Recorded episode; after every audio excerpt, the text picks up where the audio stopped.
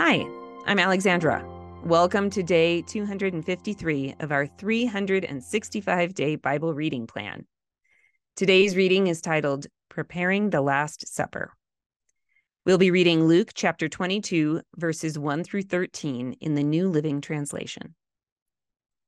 The festival of unleavened bread, which is also called Passover, was approaching. The leading priests and teachers of religious law were plotting how to kill Jesus but they were afraid of the people's reaction.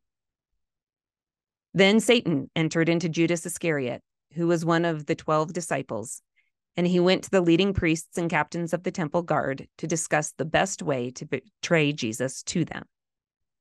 They were delighted, and they promised to give him money.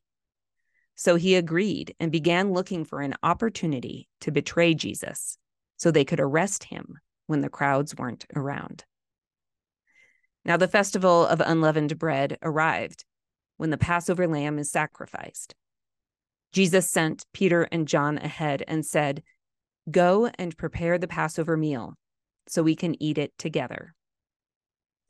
Where do you want us to prepare it? They asked him. He replied, As soon as you enter Jerusalem, a man carrying a pitcher of water will meet you. Follow him.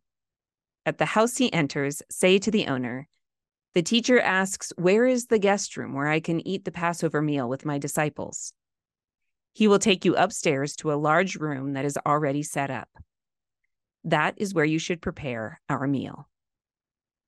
They went off to the city and found everything just as Jesus had said, and they prepared the Passover meal there. Thanks for joining us for today's reading, and remember, everyone has an invitation to sit at Jesus' table. We hope you'll find your story and purpose in God's story.